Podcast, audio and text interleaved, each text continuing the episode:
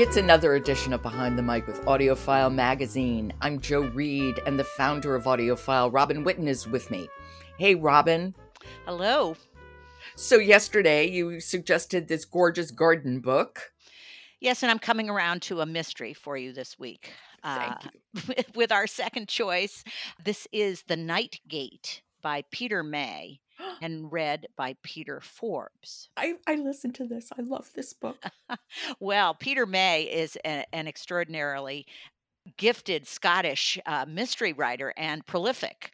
And this story uh, sort of revisits his forensic investigator, Enzo Macleod. Is Enzo Macleod not one of the best names ever? It is, it is pretty great.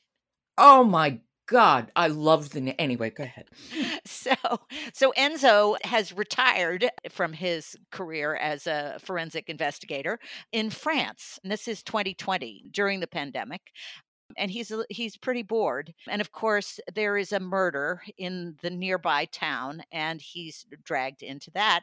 And it gets very complicated because it turns out that the new murder relates to an earlier death during Nazi occupied France when a body is dug up out of the park.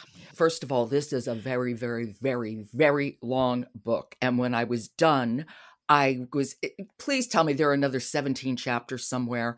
I did not want this book to be over. I just loved it.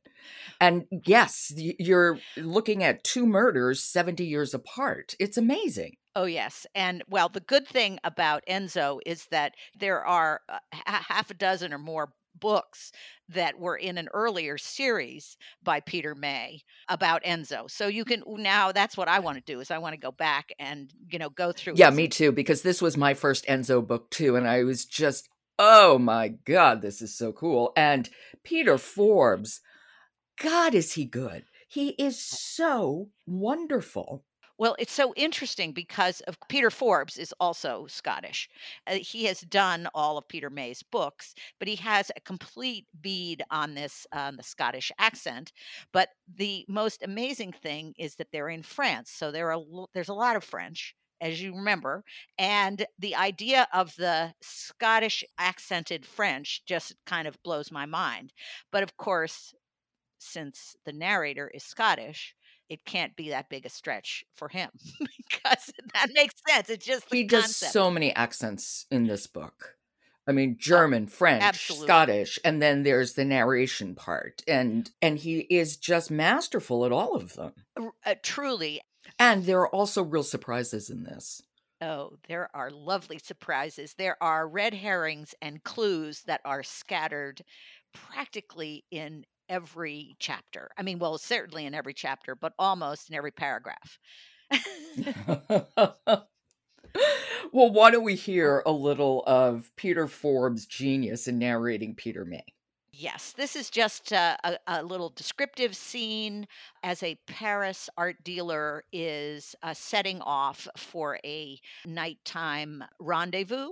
This is The Night Gate by Peter May, and it's read by Peter Forbes. Where the road opens out left and right, the gate to the small park at the top of the hill lies open.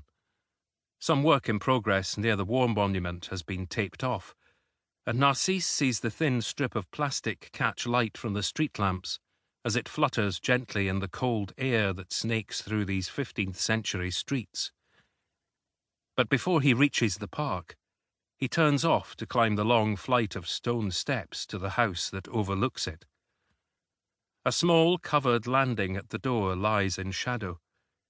He pauses and takes a deep breath before slipping on his mask, as if to hide his identity.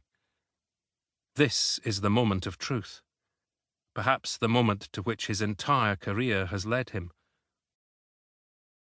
I mean, you can see the way it sets the tone of suspense. His pacing, both of them. I mean, May and Forbes, the way they pace a book together is really quite extraordinary, I think. Agreed. Really a beautiful marriage of narrator and author. And who doesn't love a mystery that has stolen art treasures, the French resistance, the rivalries between uh, Nazi, you know, soldiers and, you know, a forensic investigator who can figure out anything. Yeah, it's I I just recommend it. You'll be sorry when it ends. Great story. Great It's, story. it's great. And that is The Night Gate by Peter May, and it's read by Peter Forbes.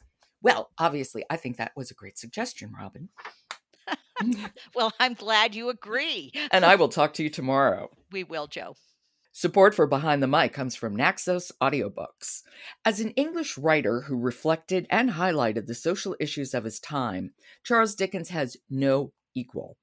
Naxos Audiobooks salutes his towering gift with a remarkable series of audiobooks, providing an unmatched picture of his time as he breathes life into the myriad issues of the Victorian era through his vast range of entertaining, sympathetic, and frightening characters.